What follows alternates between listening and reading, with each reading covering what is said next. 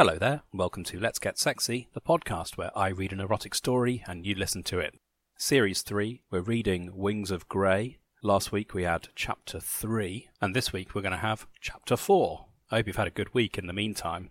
As I usually like to mention, I haven't read this story ahead of time. I'm reading it for the first time out loud to you.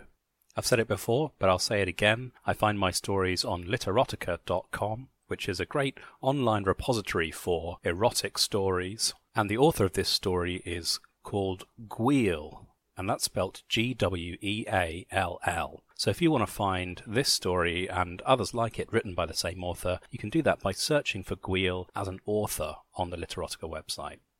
It's always worth doing a little recap of what happened in the previous chapter. It was quite a simple chapter, really, Chapter 3. It was almost like a little one-scene vignette between Alex and Mike as they spend their first night together, unsupervised by parental eyes, and they made good use of the opportunity by having sex for the first time. It's not clear whether either of them had had sex with anyone before, but it was certainly their first time having sex with each other.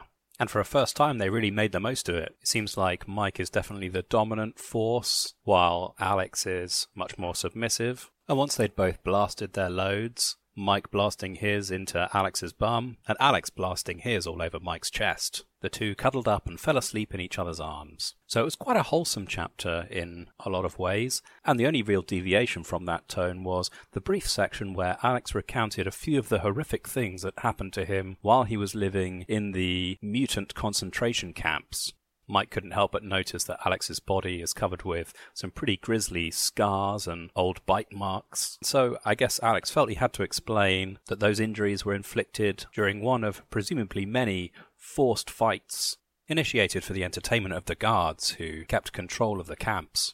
Naturally, talking about this kind of stuff was pretty traumatic for Alex to relive, but Mike, as expected, was quite understanding and seems to be becoming quite protective of Alex. And with Chapter 3 successfully recapped, let's discuss briefly the statistics surrounding Chapter 4. It's got 2.7 thousand words. It's got a 4.64 star rating. It's had 18.5 thousand views, and 14 of those viewers have liked it. There's also 14 comments, so potentially everybody who commented also liked the story. The subtitle of Chapter 4 is Ethan Causes Some Problems. And even though this is a chapter with a little red H indicating that it's a hot story, I'm not sure that those are the kind of problems that Ethan's about to cause. With the preamble information out of the way, I'd like to invite you to sit back, relax, and enjoy Chapter 4 of Wings of Grey.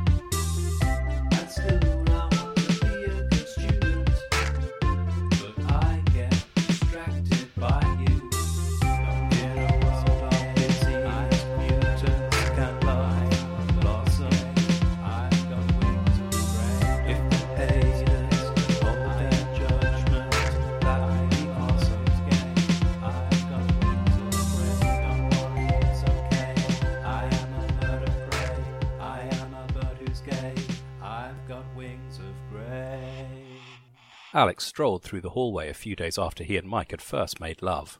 He glowed happily, and for once the glares and whispers he got from strangers as he passed didn't really bother him. He hummed quietly to himself and put his books into his locker before heading to Mrs. Travers' class. He sat down in his spot and turned to face Mike. "Hi," he said, and smiled his brightest smile at Mike. "Hey, babe," Mike said. He looked pale and tired. "What's wrong? You don't look so good," Alex frowned. "I'm sick," Mike said, as he leaned in for his good morning kiss. Alex covered his mouth with one hand and pushed Mike away with the other. "Don't you dare try to kiss me, sicko," Alex laughed. Mike frowned. "I thought I could handle coming to school. I don't think I can. I think I'm going to go home," Mike coughed. Alex put his hand to Mike's head. You do feel a little warm. Go home, baby. Get some rest. The sooner you're better, the sooner you can have your good morning kiss," Alex smiled. Definitely motive to get better," Mike laughed. He stood and grabbed his stuff before walking to Mrs. Travers' desk. He said a few words and then Mrs. Travers nodded and returned to what she was doing. Mike smiled one more time at Alex and blew a kiss to him before leaving. Alex smiled and turned down to his work. Alex wondered what he would do for lunch since Mike wasn't there, but figured he could survive one day of eating alone. He decided he would eat outside. He liked being outside much more than being inside, but Mike had allergies, so he kept quiet about his preference to make Mike happy. He was very much willing to sacrifice something to make Mike happy. "Hey," said Ethan from behind Alex. "Oh, hi," Alex replied. He was startled that Ethan was talking to him. He remembered the hurtful things the other boy had said to him. "Look, I wanted to apologize. I said some stuff the other day that I didn't really mean. I guess I was just jealous, and worried my best friend was trading me in for a new one," Ethan smiled. Alex sensed something wrong here, but he couldn't quite place it. "It's all right, a lot of people are uncomfortable with my kind," Alex said. He sat down at the base of the tree trunk. Ethan followed, without being invited. Alex felt uncomfortable around him, but said nothing. "I was wondering if we could start again. I want to keep being friends with Mike, and if that means we got to be cool, then I can live with that," Ethan said. It wasn't quite, "let's be friends," but more of a, "I'll tolerate you, for now." "Sure," Alex smiled, but the grin didn't quite reach his eyes. "Did you do the English homework?" Ethan asked. "Yeah, it's in my locker," Alex said. "Man, can I get it from you? I'm nearly failing that class, and I don't have time to do it," Ethan reasoned. Alex hesitated, but agreed. "Yeah, I can get it for you after lunch," he said. "I kind of need it now," said Ethan. "I said I would turn it in right after lunch." Alex sighed, slightly annoyed. "Okay, I'll go and get it." He stood up, and after picking up his bag, began walking towards the hallway with the lockers in it. "Cool." Ethan got up and followed him. The hallways were always quiet and empty. The lockers were far from where most people eat lunch, so they were usually pretty barren. Alex began unlocking his locker. "Look what we got here," he heard from behind him. He turned and saw a large, beefy guy with a jersey on. Alex looked him up and down quickly before ignoring the boy, if you could call him that, and turning back to open his locker. He finished fiddling with the lock and opened it. The guy with the jersey leaned against the door and slammed it shut. Alex barely moved his slender fingers away in time. "Alex, this is Randall. He's a new friend of mine," Ethan said. He had a smug grin on his face. It looked more natural than the friendly one he'd tried to fake earlier. Alex felt his feathers shift uneasily and wanted to be back outside where people could see him. "Hi, I just remembered. I have to go," said Alex, turning away and walking towards the door. "What's the rush, bird boy?" Randall snarled. He cut off Alex's exit and crossed his meaty arms over his chest. "I have to get to class," Alex said. "We still got a while left for lunch, don't we, Eric?" Randall turned to one of his slightly less beefy friends. "Yup," Eric replied, pretending to look at his watch. "Come on, hang out with us a bit," said Randall, as he put his arm round Alex's shoulder. The gesture, which Mike did often, didn't seem friendly this time. It was full of menace and brute strength. "I really have to go." "Extra credit for history," Alex said, and spun under Randall's arm, heading back to the door. He felt a large, beefy hand grab the base of his left wing and pull him back. "Jumpy little bitch, aren't you?" Randall laughed, as Alex screamed, his delicate wings being handled so roughly. "Just let me go, please!" Alex tried to lessen the pressure on his wing by moving closer to Randall. No, I don't think I will. But I tell you what I will do. I'll beat you into such a bloody pulp, no infected piece of shit will come near this school ever again." Randall's threatening playfulness disappeared quickly and was replaced with real threats. Alex looked up at him, eyes wide with fear. Randall squeezed the base of his wing tighter before turning his wrist sharply. Alex squawked loudly and fell to his knees in pain. He screamed, hoping someone would hear him, but the only other sounds were the snap of his wing and the laughing of Randall and his goons. "Please," he begged.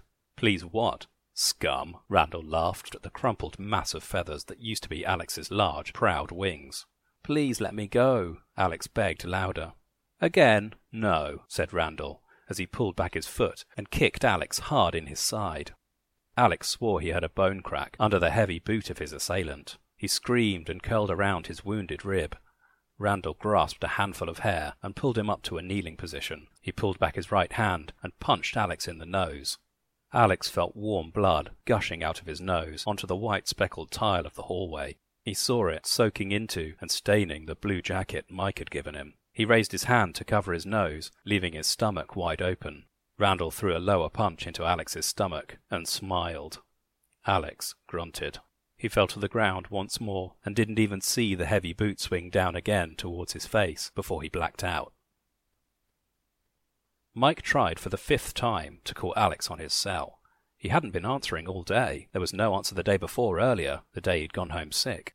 Why isn't he answering? He always answers, Mike thought to himself, before hanging up once he'd reached Alex's voicemail. He'd already left 3 messages, and figured a 4th one wouldn't make the difference. Something felt wrong, and Mike didn't like it. He shoved the phone into his pocket and began walking to the 3rd class of the day. He sat down and saw Ethan wasn't in the room. Mike's feeling of dread got worse. He had enough and walked to the teacher's desk. "Excuse me, where's Alex?" Mike asked. "He's in the hospital," replied the teacher. "He was found in the hallway, beaten up pretty badly," she explained, and returned to her work. Mike felt his chest tighten, and he squeaked out a small thank you before returning to his seat. He sat for a moment before getting up and running out of the school. Mike finally reached the hospital, and was glad he lived in a small town and that the hospital was only a few blocks from the school. He burst through the door and ran straight up to the front desk. "Please, I need to see Alex. I don't know his last name, but he's infected. Orange eyes, grey wings," Mike explained, frantically. "Yes, he's here, but I'm afraid I can't let you see him if you're not family," said the nurse at the desk, giving him a funny look. Mike realised he still had his backpack, and he was sweating from his run to the hospital. "Please, he doesn't have any family. I need to see him, please." Mike was yelling now. People began to stare at him, and he looked around before lowering his voice. "I'm sorry, I care about him a lot, and I need to see him. Please. No one else will come for him," Mike begged. He felt hot tears stinging his eyes. The nurse looked around and behind her for a second before she nodded her head down the hall. "Room 308. If anyone asks, I didn't let you in," she whispered. Mike sighed. "Thank you so much," he said, before walking quickly down the hall. He turned into room 308 and gasped as he saw the thin form lying there. Where the skin wasn't bruised, it was pale and splotchy. His right eye had a very large bruise covering it, and was swollen shut. His lip was split, and it still looked red and irritable, like it had just stopped bleeding. His nose looked like it had been broken, and was bruised as well. Alex's left arm was in a cast, and his right thigh was wrapped in gauze. Mike could see the blood soaked through one layer of it. His neck had obvious finger marks around it, and was bruised and swollen. He had a cut above his left eyebrow that was stitched shut, and he had a bandage wrapped around his ribs. Alex was asleep, but his sleep looked anything but peaceful. His brows were scrunched together, like he was in pain, even in sleep. His breathing was quick and short. His hands were balled into fists at his sides, and they clenched and unclenched around the sheets. His left wing was folded, and pressed to his back by a bandage. Mike sat quietly down next to the bed. He took Alex's uninjured hand, and rubbed it, soothingly. He noticed Alex visibly relax, and seemed to sleep more peacefully. Mike leaned down and kissed his hand, nuzzling it lovingly. Before he realized it, he'd fallen asleep at the bedside. "Mike, wake up," Mike heard from his sweet dream of making love with Alex. What? Alex? Mike looked up at his lover's face, saw he was still asleep. He turned to see his parents standing behind him. "Mum? Dad? What are you guys doing here?" Mike rubbed the sleep from his eyes. He looked at his watch and saw he had been sleeping for only an hour. "Your school called and told us you had randomly run out of your class. We couldn't figure out where you could have gone. We asked your teacher what she'd said to you, and she mentioned you asked where Alex was, so we came to the hospital and found the nurse who had seen you come in here," his father explained. "Oh, I'm sorry. I know I shouldn't have just run out like that, but I was worried about him. I didn't want him to be alone."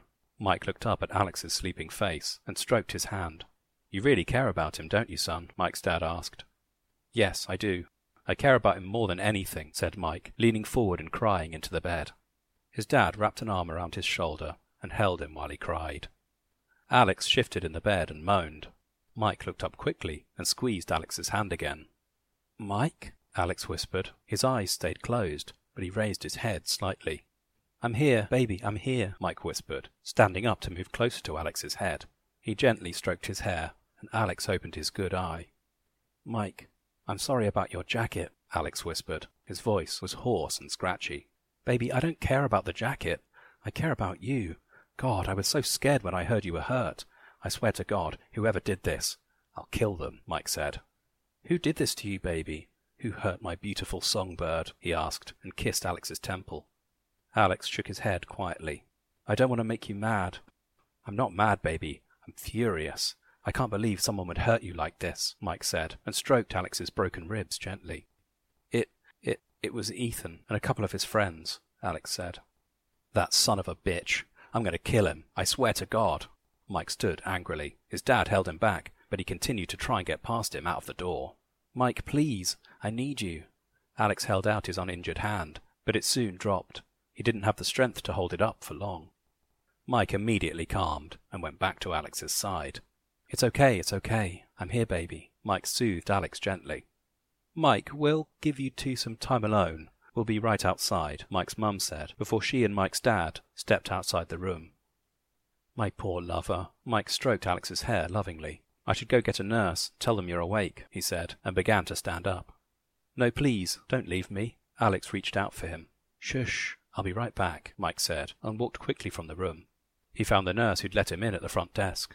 Excuse me, he's awake, Mike said to her. She looked up and nodded. Mike waited while she paged a doctor over the intercom, and a minute later, a handsome doctor with chocolate-brown eyes and the same colour hair walked to the front desk. He followed Mike into Alex's room and introduced himself. Hello, Alex. I'm Dr. Marks. He greeted him with a smile. Alex tried to smile back, but it came out as more of a grimace. Hi, he squeaked. How are you feeling? Any pain? The doctor asked, as he shined a light in Alex's good eye. I'm okay, Alex said.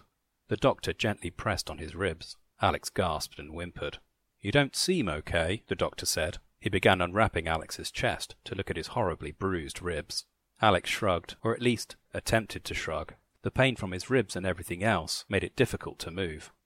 The doctor turned to the nurse next to him.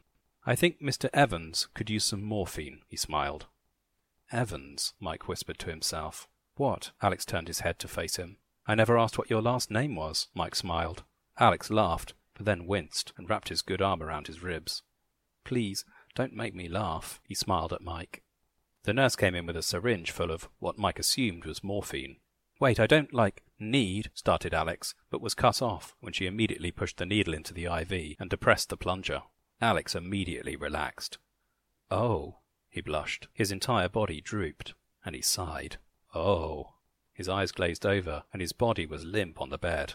That's nice, he sighed. Mike laughed. Alex's good eye began to close, and he tried hard to keep them open. Go to sleep, babe. I'll be here when you wake up, Mike said, and smoothed Alex's hair. Promise? Alex asked. His good eye was already shut, and his breathing had become deeper.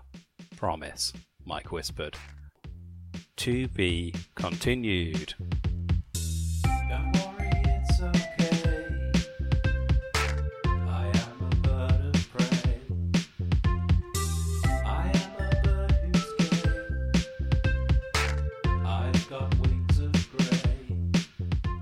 There we go, Chapter 4 of Wings of Grey. Not necessarily a sexy chapter. It's almost like the author got the sex out of the way in Chapter 3, and now we've had the hanky-panky, we can change gears and get into young adult novel mode. Classic bit of schoolyard drama there. Bit of a flimsy pretext, I thought, in a way, to have Mike not there to defend Alex. Mike's not feeling very well, so he goes home. But I guess also Gweall kind of needed to make sure that Mike was out of the picture for a couple of days. And in a way, there's an interesting symmetry there with Mike being unwell at the beginning, and Alex isn't particularly sympathetic. Doesn't even want to give him a little morning kiss in case he catches Mike's illness. And by the end of the story, the roles are completely reversed, with Alex being the one who's a little more than poorly, granted, with several pretty serious injuries, a really bad beating that he went through.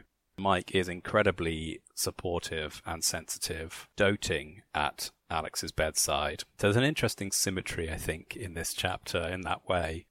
It's a little bit scary how lost it seems Alex is without Mike around. Mike's his only friend, his only lifeline. He hasn't really made any other connections at school. And when it comes to lunchtime, he's got really nobody else to sit and eat with. In a way, it's kind of funny that there aren't more supporting characters in this story. It feels like everybody who's mentioned has a key narrative role. They're in the story because they perform a function driving the story forward. After all, it doesn't seem like Mike really has any other friends other than Ethan. And aside from Ethan, the only other people that have been talked about going to the school are Ethan's new far-right extremist anti-mutant friends, big, beefy, burly Randall, and one-liner sidekick Eric. Those are the only people that go to this school that we've heard about. And it seems unusual that someone like Mike, who's a football player after all, he's a sportsman, he's a bit of a jock, even though he's a gay jock, I still feel like a physically striking, attractive sportsman is going to have a higher popularity standing than it seems that Mike does. Doesn't he have any friends? And I was also thinking, aren't there any women in this story who kind of lament the fact that the handsome, buff football player happens to be gay and is therefore not interested in them? And that makes me realise that there's actually no women in this story at all, apart from the teachers that we've seen and Mike's mum. There's a real female absence in this story. Maybe Gweall's a little bit too young to have heard about the Bechdel test, but even excusing that, I think you'd expect there to be some female characters who might take an interest in Mike. And for Alex, as a new kid, with something quite unusual about him, I think you'd expect a little bit more attention and perhaps curiosity from other classmates. So it does strike me as a little bit unusual that after 2 months, there's absolutely nobody that Alex can even call enough of an acquaintance to sit down and have a quick lunch with. That must be quite a lonely feeling for him. And I wonder if that's something to do with the way that Mike is. Mike seems like quite a protective guy. Maybe he's also a little bit controlling and wants to keep Alex all to himself. He did mention something like that when they had that little argument. At the time I thought maybe that's because Mike doesn't have all that many friends, but I'm starting to wonder whether actually there is something difficult for Mike in sharing Alex with other people. Alex is quite submissive to Mike, not just in the bedroom, I also mean in their everyday lives. The fact that Alex actually prefers eating outdoors, but he hasn't even dared express that preference, because he knows that Mike likes to be indoors because of his allergies, and his instincts are to keep quiet and make a sacrifice himself, rather than try and open up and reach a compromise. So maybe what I'm picking up there from Alex is a sense that he's becoming quite reliant on Mike. He desperately needs Mike, not only to protect him physically and support him emotionally, but also because there's just nobody else in his life. He doesn't know anyone. Mike is kind of all he has. And I think that's always a problematic dynamic in a romantic relationship. And as soon as Alex is alone, in swoon the bullies, like vultures circling a wounded animal. And they're quite crafty too. Ethan, he's there to trick Alex and pretend to be his friend and to make common ground, but his real objective is to lure Alex away into the dark corridors where the lockers are. And then when he's all alone, out pops the beefcake. Although I thought I remembered the beefcake's name being Rodney. Somehow that's turned into Randall, unless this is a completely different guy, which seems unlikely, because if that's the case, then what happened to Rodney? And where was Randall in previous episodes? And we don't get much of a description of the sidekick, Eric, but I imagine Eric is like a bit more of a weedy guy, a real sidekick type, if you know what I mean. It's a pretty stereotypical scene in lots of ways. A few familiar tropes from the kind of teen movie genre, like that bit where Alex opens his locker and once he gets it open, Randall slams it closed in quite an intimidating way. You could almost call it meta if the story wasn't so lacking in self-awareness in all its other aspects. But that whole bullying scene up against the lockers is kind of ripped out of every young adult novel / serialized teen drama / teenage movie. Almost anything that's set in a high school has a moment like this. What's not quite clear to me, though, is why Randall and Eric have such an investment in Alex. What's in it for them in beating him up? I think you can almost understand Ethan's motives for hating Alex. He even slips that little nugget of truth into the lies that he tells Alex to lure him to the lockers. But for Randall, it's much less nuanced. It seems like the only thing you could say is that he's just a racist. He just hates mutants, simply because of their mutations. And I don't even know if you could call that one-dimensional even. It seems like there's even less depth to his hatred than that. And in a way, it's bizarre that Randall is even a character at all. When we already have a character with motivation to beat up Alex, why isn't Ethan doing the dirty work here? Why do we need somebody like Randall to do Ethan's dirty work for him? I wonder if there's a sense for the author that they don't want to slander Ethan too much, that they want to give them a bit of a scapegoat, a get-out clause that lets them shirk responsibility for what happened to Alex onto someone else who exists purely as an unnuanced symbol of hatred and intolerance.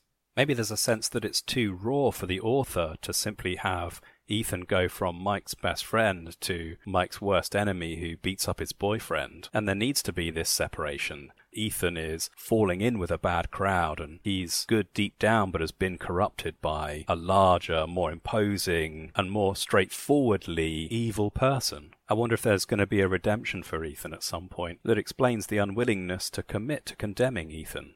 I thought it was odd that when Mike gets to the hospital, he has this strange and ultimately pointless back and forth with the nurse, because of course Mike wants to see Alex, that's the reason he's at the hospital, and the rest of the chapter can't go anywhere unless he gets to do that. So it's funny that the author has the nurse stand up as a very short-lived obstacle, and there doesn't seem to be really any point in it, apart from perhaps rubbing Alex's lack of a family in our faces one more time, a detail which we already know quite well at this point. So it's strange that the author chooses to write almost as many words describing that ultimately pointless back and forth, because as he spends describing the various injuries that Alex has suffered, and that description is not without significant detail. In fact, I'd argue it goes into a little bit too much detail. Just to briefly bullet point Alex's wounds, he is bruised all over, and anywhere where there isn't bruising, his skin is pale and splotchy, so I guess like red splotches. So skin's a mess. Large bruise on the right eye, it's swollen shut, split lip that's just stopped bleeding, broken and bruised nose, broken left arm, his right thigh is bleeding, he's got strangle marks around his neck, and that's all bruised and swollen.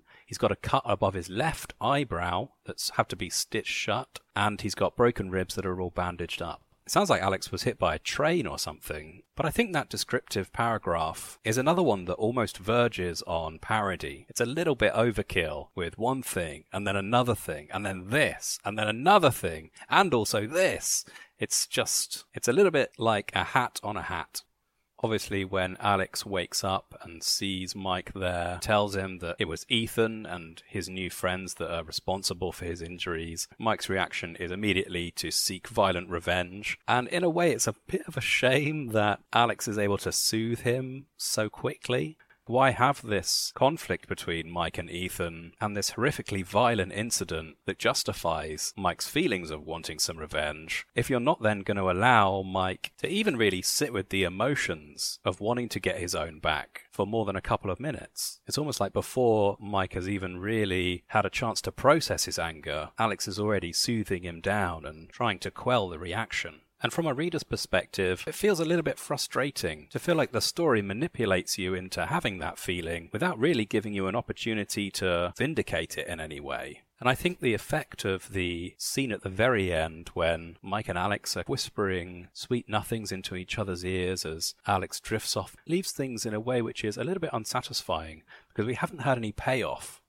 One strange detail with this story that I'm struggling to wrap my head around is why did the author withhold the information of Alex's second name until chapter 4? Mike and Alex seem to have had a relationship lasting more than 2 months without Mike ever learning Alex's second name, and I think it's a little bit strange to make a point of bringing it up now in chapter 4, and that makes me wonder whether Alex's second name is going to become an important plot point later on in the story. Obviously, there wasn't any sex in this chapter. There wasn't really any opportunities for it. I guess the only thing you could say was that Mike at least tried to get a little morning kiss from Alex. And then later on, when Mike fell asleep at Alex's hospital bed, he seemed to have a little bit of a dream about having sex with Alex.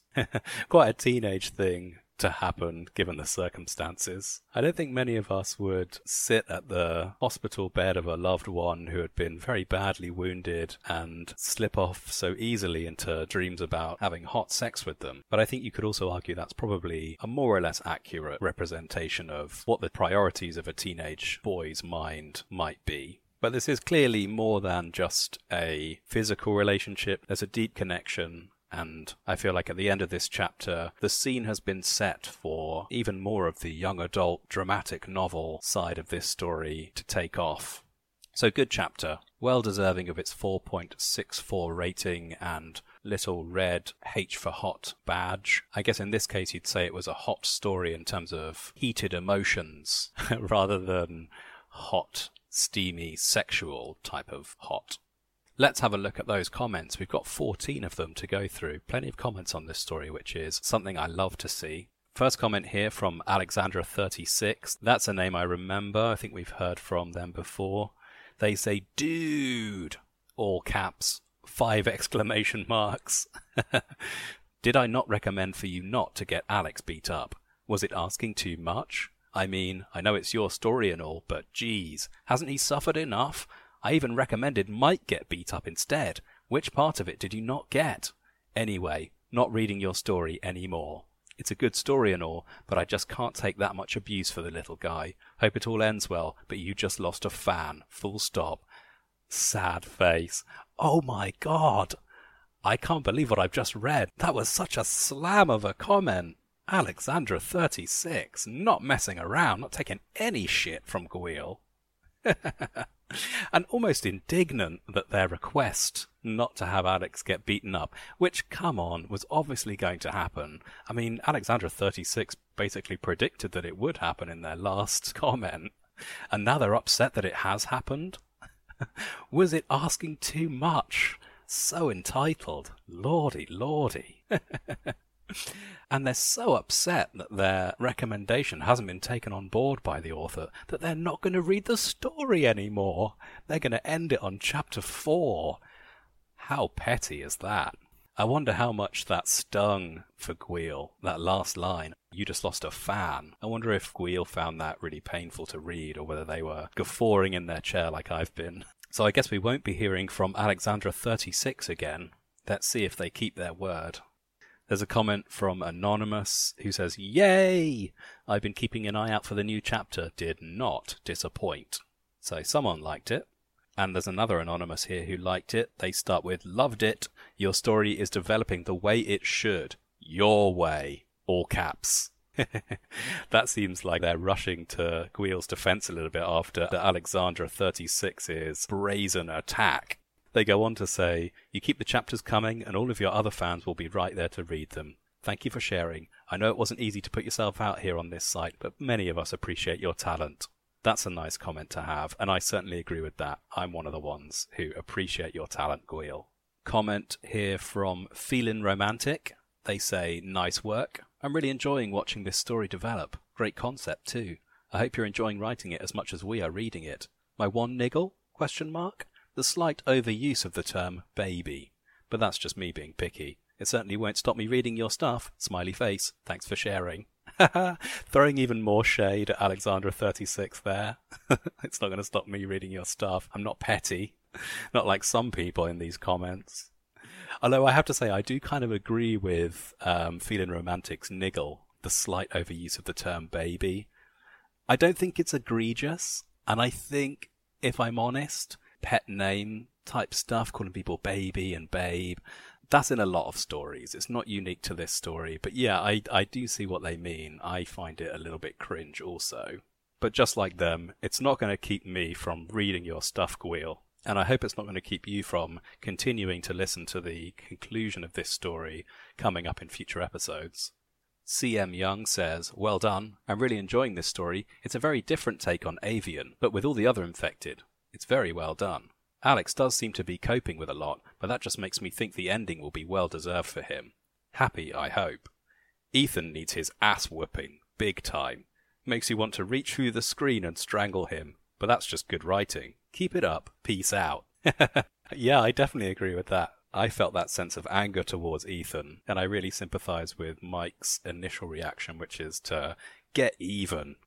Amber1312. We've heard from Amber1312 before. She says, I love this story. It's different, but in all the good ways. Don't keep us in suspense for the next chapter too long. Well, it's certainly a different story. I don't know if it's different in all the good ways. It's certainly different in some of the good ways, for sure. But I take your general point, Amber. This is a good story. I'm looking forward to the next chapter as well. Canned says, really enjoying this. As a parrot lover, I feel like he's got avian characteristics. Man, I can't wait. How often do you hear somebody introduce themselves like that? As a parrot lover, I hope he means in the sense of being a admirer of parrots rather than a sexual lover. Although maybe that's why they're interested in this story, because it's one of the rare pieces of media that really hones in on one of their big sexual fantasies. Bird love. Anyway, Cand goes on to say, "Man, I can't wait till Mike gets his hands on Ethan. I was only surprised that Alex put up no fight when he'd been pitted against other infected, especially a panther, and obviously fought and lived to tell about it. So why couldn't he put up a fight against a human being, big or not? Other than that, I like the quiet and shy personality he has, and I love how he and Mike are together. Keep it coming." Yeah, I guess that's a fair point.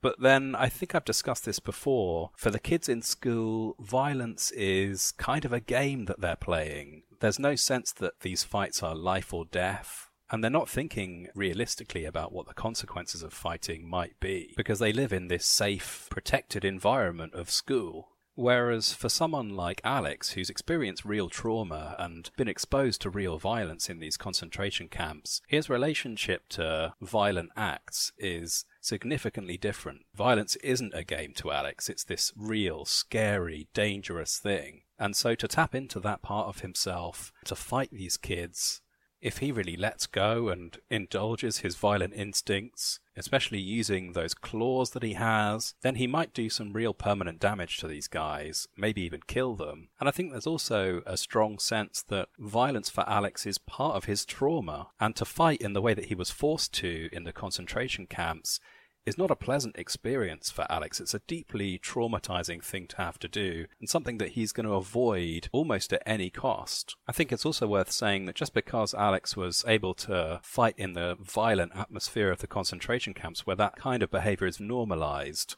that doesn't mean he's always ready to go and can just jump back into that violent state of mind. And you might even say that those violent experiences that he went through have formed part of why he's such a quiet and shy person in the real world outside of those camps. He's someone who has created a new identity for the outside world, and I doubt that it's as easy as snapping his fingers to channel and relive that extreme violence that he's essentially trying to escape and possibly even bury.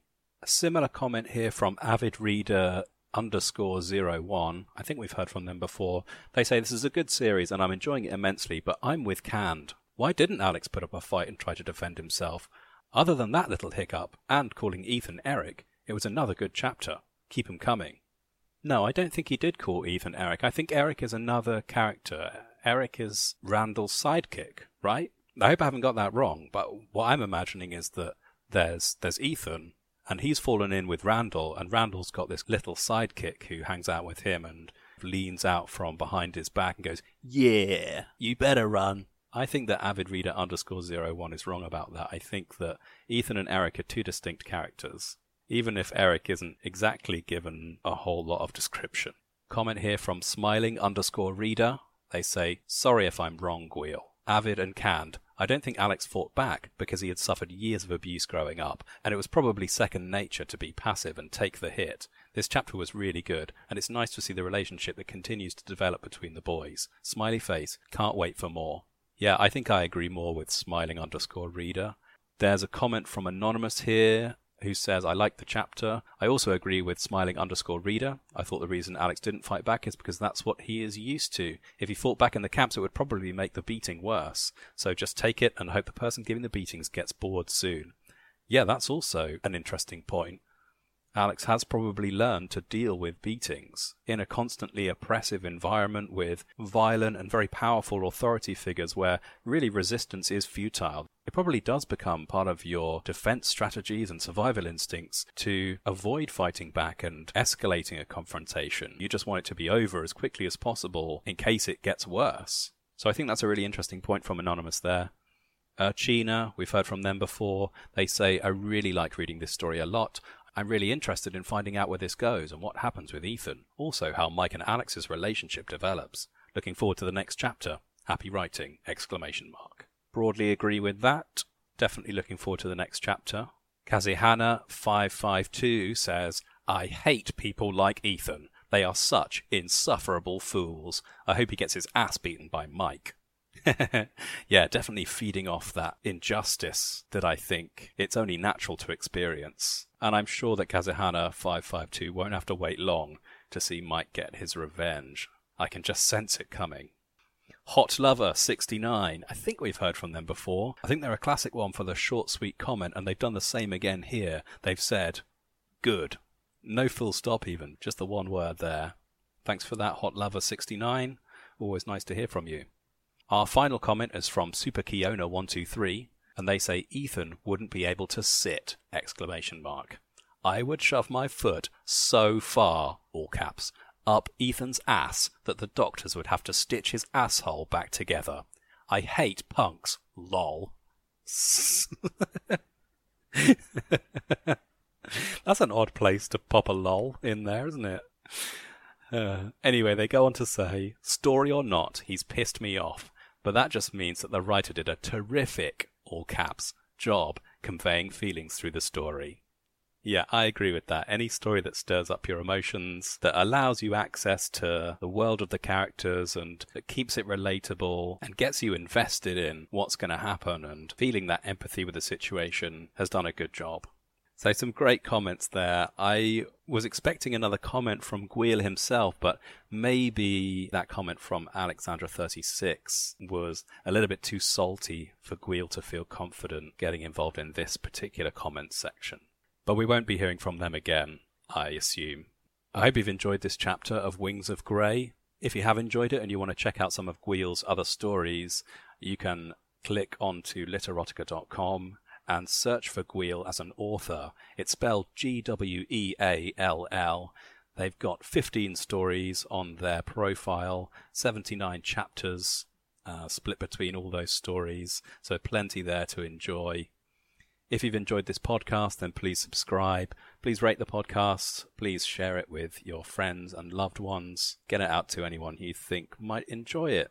I will be back next week for Chapter 5, and I'll tease you now with the subtitle, which is Out of the Hospital and Into Mike's Arms. So that sounds like it's going to be a good one, and I'll be here to read it to you in a week's time. Until then, I wish you a very pleasant week, and for now, I'll say goodbye. Don't worry, it's okay. I am a bird of prey. I am a bird who's gay. I've got wings of grey. Don't judge me for being a mutant. I've got feelings too. And still I want to be a good student. I get distracted by you. In a world of disease, mutants can lie, blossom.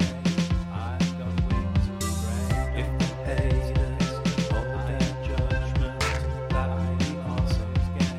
I've got wings of grey. Don't worry, it's okay. I am a bird of prey. I am a bird who's gay. I've got wings of grey. I hate punks, lol. That's an odd place to pop a lol in there, isn't it?